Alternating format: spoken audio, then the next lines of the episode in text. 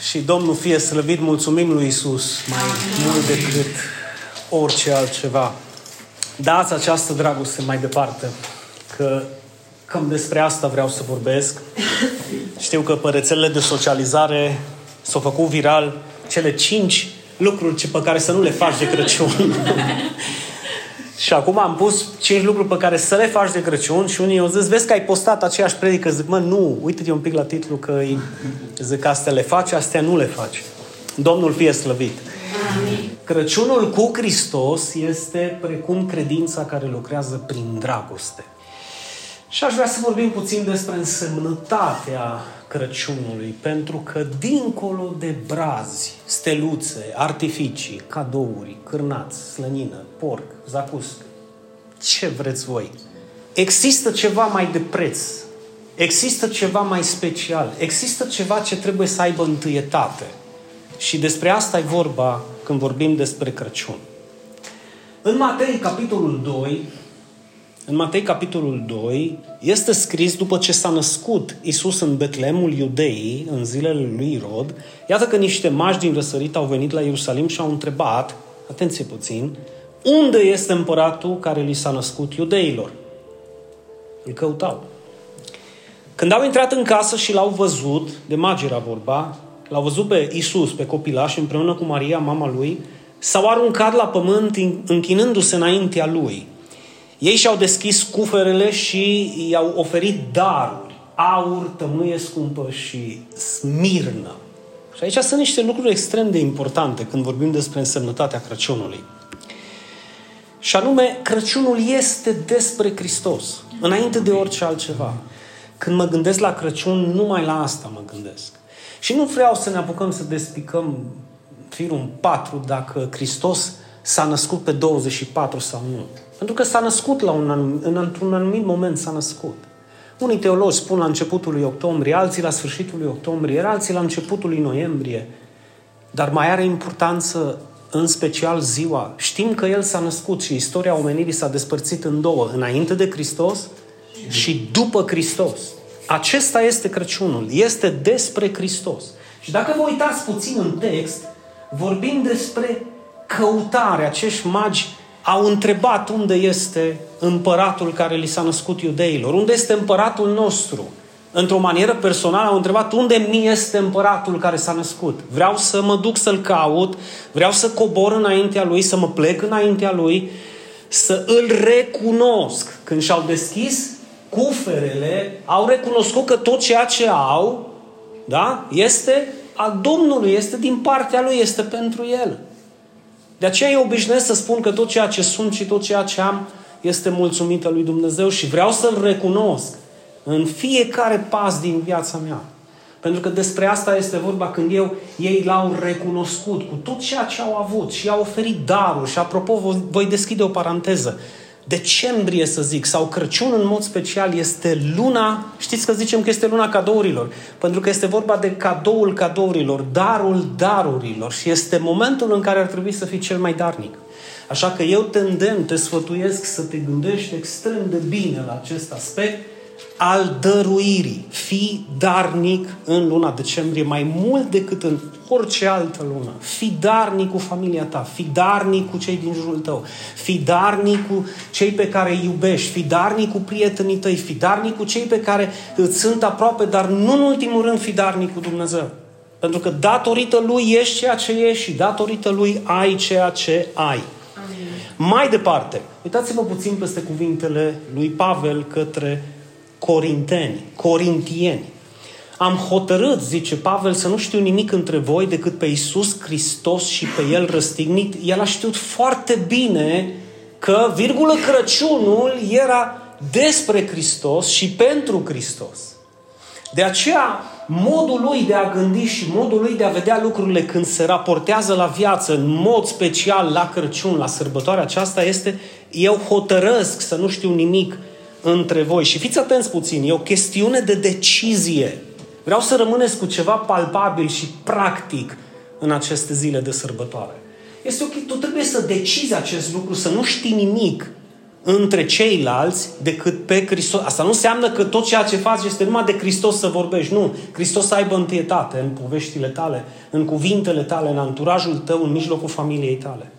Nu moșii care vin pe cisternă sau pe horn în jos și springe funinjină.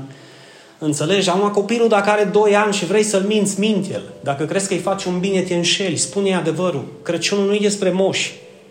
Crăciunul nu e despre moș, Crăciunul e despre Hristos. Dacă, dacă noi îi facem un dar copilului, nu îi spunem, vezi că îți facem darul ăsta și dacă moșul te-a văzut cu minte, nu mă, tată, dacă Dumnezeu te-a văzut cu minte și ascultător, te va binecuvânta prin mine. Amin. Asta trebuie să le spui copiilor. Acum eu știu că o luăm ca și tradiție, că suntem un neam care a îmbrățișat tradițiile la cote extrem de mari. Și dacă nu pomenim de moș, de braz, de Crăciun, parcă nu suntem credincioși. Dar am spus-o și o repet, dacă cineva crede că adoptând această tradiție cu moș și braji îl face pe unul creștin, nu e decât un cretin cu câmare. Și este un lucru care trebuie spus cu toată sinceritatea și cu toată dragostea. Noi nu suntem cretini. Noi suntem creștini. Este o mare diferență. Și creștinul se deosebește în aceste zile de sărbătoare tocmai prin faptul că, virgulă, Hristos este centrul atenției lui. Și gândiți-vă numai în poveștile ce le aveți. Vin copii, nepoți, frat, nu, cum, o, fost cu minte, eu, vin moșul la tine, eu vin care moș? Care moș? Dacă tu ești darnic, e pentru că Dumnezeu lucrează prin tine să binecuvânteze acel om, deoarece tu știi foarte bine că ai decis în inima ta să fii darnic precum Dumnezeu a fost darnic. Este o chestie de întâietate. Nu știu dacă vedeți, dar foarte subtil, societatea noastră modernă care e necredincioasă tinde să-L lase pe Hristos deoparte. Uită-te la televizor și vei vedea spiritul Crăciunului, moșul care dansează pe, pe cer cu caleașca de remi. Voi aveți mare grijă. Rămâneți cu ceva adevărat, cu o chestie palpabilă. E o chestie de decizie. Tu poți să decizi să vorbești de Moș Crăciun sau poți să decizi să vorbești de Hristos. Eu decid ca și Hristos să aibă întâietate pentru mine în acest Crăciun, dincolo de moși, cadouri, braz și așa mai departe. Și trebuie să fii convins și tu împreună cu mine că El a venit, s-a întrupat, să moară pentru ca viața să biruie moartea. Este, este motivul esențial pentru Crăciun. De aceea, de aceea îl sărbătorim. Noi sărbătorim viața, măi, nu, Dinu, că de Paști sărbătorim viața. Păi nu erau Paștele dacă nu era Crăciunul, mă, tată. Păi despre ce vorbim? Crăciunul are întâietate. El, el înainte să moară s-a întrupat. El a venit, s-a întrupat între noi. Și de aceea sărbătorim viața. Și când a venit, El a știut de când a venit ce urma să facă. Să moară pentru noi, că nu a venit în vacanță. Așa că Dumnezeu l-a trimis pe Fiul Lui în lume pentru ca eu să cred în El și să trăiesc prin El. Este o chestiune extraordinară. Motivul primordial pentru care Tatăl l-a trimis pe Fiul este dragostea Lui nemărginită. El a vrut să-și descopere dragostea pentru poporul său. Când tu faci un dar cuiva, nu faci altceva decât să-i descoperi prin acel dar omului respectiv că tu îl iubești. Când îi dai din timpul tău, este un dar pentru el. Când îl suni, este un dar pentru el. Când îi scrii un mesaj, este un dar pentru el. Noi trebuie să ajungem să ne iubim dincolo de bla bla bla, dincolo de cuvinte. Chestia asta, Crăciunul pentru noi a trebuit să însemne extrem de mult și să vă spun de ce, să nu pierdeți din vedere. Crăciunul fără Hristos este exact ca și credința fără dragoste și veți vedea duminică de ce e atât de importantă dragostea pentru credință. Că noi nu suntem mântuiți pentru că noi spunem că, virgulă, credem în Hristos. De fapt, fac o paranteză să, să vă spun ceva înainte de duminică. Dacă tu crezi că prin a spune tu cu gura că tu crezi în Hristos ești mântuit, nu ești. nu ești. Și o să vedeți că e nevoie de un test pe care trebuie să-l facem dacă suntem cu adevărat în credință și acest test este dragostea. Dacă tu nu iubești, tu nu poți să fii în Dumnezeu și Dumnezeu nu e în tine. Poți să zici cât vrei tu că tu crezi în Hristos. De fapt îți mai spun ceva ce tu deja știi și dracii cred. Și ei zic că ei cred în Hristos, dar tot dragi rămân. Deci este un lucru extrem de, de cum să zic, de intim pentru credința noastră. Și atunci când noi ne gândim la Crăciun, ne gândim la faptul că Dumnezeu Tatăl a stat la un moment dat și a zis, băi, eu îmi iubesc poporul, da, cât de mult? Păi pe cât îți dispus să fac pentru ei? Cât de mult îl iubești pe cel de lângă tine? Pe cât ești dispus să faci pentru el ce faci? Asta este măsura dragostei tale dincolo de... De cum? De bla bla. Păi o înseamnă că am văzut predica. Exact asta e ideea. Ui, sora mea, că scutine până la moarte. Scutește-mă, te rog. Scutește-mă, demonstrează Lasă atâtea cuvinte și atâtea bla, lasă-o jos și la, lasă faptele tale să vorbească. Asta mai spun ceva. Când faptele tale vorbesc, nici nu nevoie de cuvinte de genul ăsta. Pentru că dacă le spui și nu le împlinești, fac mai rău decât dacă nu le-ai spune. Când Tatăl a decis să salveze lumea, înainte să zică că eu o iubesc pe această lume, a dovedit prin fapte ceea ce a făcut. El s-a uitat către Fiul și a zis, Iisuse, n-am nimic mai scump pe lumea asta decât pe tine. Tu vei fi darul lor din partea mea. Și atunci a decis să vină Iisus să zică, da, Tată, am venit să fac voia ta. Ai decis să-ți iubești lumea atât de mult? Eu la fel o să o iubesc. Vrei să mă dai pe mine pentru ei? Mă voi da eu la fel și voi împlini voia ta. Atunci s-a împlinit ceea ce este scris prin Ioan 3 cu 16, versetul de aur. Fiindcă atât de mult a iubit Dumnezeu lumea, atât de mare a fost darul lui, de nu se poate cuprinde, încât a dat pe singurul lui Fiu, pentru ca oricine crede în El să nu piară, ci să aibă viață veșnică. Sunt așa de cunoscute cuvintele astea de câteodată parcă eclipsează în viața noastră și își pierd adevărata lor însemnătate. Este mai mult decât posibil să vorbești cu cineva care e în credință de 2-3 anișori și să zici, cu știi, Ioan 3 cu 6, cum să nu atât de mult a iubit Dumnezeu lumea încât a dat pe singurul fiu ca oricine crede să nu piară și să aibă viață veșnică. Pa, pum. Și ai înțeles ceva și crezi ceva, ți-a făcut ceva în inima ta cuvintele astea. De Crăciun, cuvintele astea îi, cum să zic, când te-ai așezat și le-ai ascultat sau ai deschis Biblia și le-ai citit sau te gândești la ele cât de mult te-a iubit Dumnezeu încât o făcut ceea ce a făcut, te topești în prezența Lui. Amin. Te topești în prezența Lui. Amin. Crăciunul este despre Hristos și despre dragoste și în primul și în primul rând despre dragostea lui Dumnezeu pentru noi. Când ne gândim la Crăciun, ne gândim la cât de mult ne-a iubit Dumnezeu pe noi. Și fă într-o manieră personală și întreabă-te cât. Fii atent, asta e o întrebare a întrebărilor. Când tu cunoști cât de mult te-a iubit Dumnezeu pe tine, cunoști și ce a făcut Dumnezeu pentru tine. Și crezi ce a făcut Dumnezeu pentru tine. Și dai mai departe ce a făcut Dumnezeu pentru tine și altora. Prin acest mod cunoști că tu cunoști cu adevărat ce a făcut Dumnezeu pentru tine și crezi cu adevărat în El, când tu nu ții pentru tine darul ăsta nespus de mare, ci tu îl dai mai departe, îl dai mai departe, îl dai mai departe. Crăciunul este despre Hristos și despre dragoste și în primul rând despre dragostea lui Dumnezeu în noi și în al doilea rând despre dragostea lui Hristos pentru noi. Amin. Ar mai fi ceva? Cum ar suna dragostea noastră pentru El? Pentru că e o monedă cu două fețe. El pe noi ne-a iubit pentru ca și noi să nu iubim. El pe noi ne-a iertat pentru ca și noi să iertăm, să iertăm dar să nu uităm. Hai că trăim în argheal cu toporul. Te-am iertat, dar nu te uit. Nu mă, tată, nu, cum să nu, Doamne, nu mă lăsa, mă, iartă-mă cum ai fost iertat, iubește cum ai fost iubit. Fii bun cum, a, cum Dumnezeu a fost bun cu tine. Pentru că despre asta e vorba de Crăciun. Și nu uitați că dragostea este din Dumnezeu și oricine iubește este născut din Dumnezeu și îl cunoaște pe Dumnezeu. Mă, fii atent. Fii atent un pic. Înainte de încheiere. Așa poți să-ți măsori tu autenticitatea ta de creștin. Cât de mult, nu cât de mult tu spui că îl iubești pe Dumnezeu. Că asta e cu totul o altă poveste.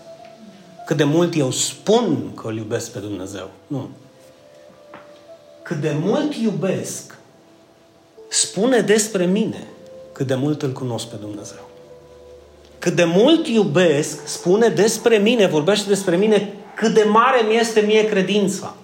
Cât de autentică mi este mie credința. Cât de adevărată mi este mie credința, cât de mult iubesc. De aceea am intitulat predica Crăciunul fără Hristos este precum credința fără dragoste. Eu pot să zic că am credința credințelor. Dacă n-am dragoste, sunt nimic. Nimic. Sunt fără valoare.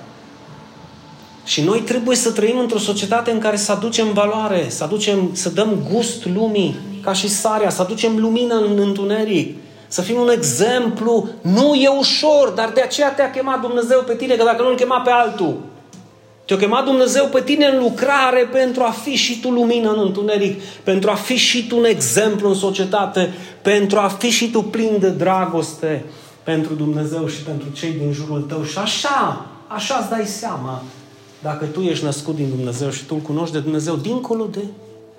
De ce la vine? Bla, bla. De bla, bla. Sau bla. Și încheiem. Galaten 5. Hristos ne-a eliberat ca să avem libertate.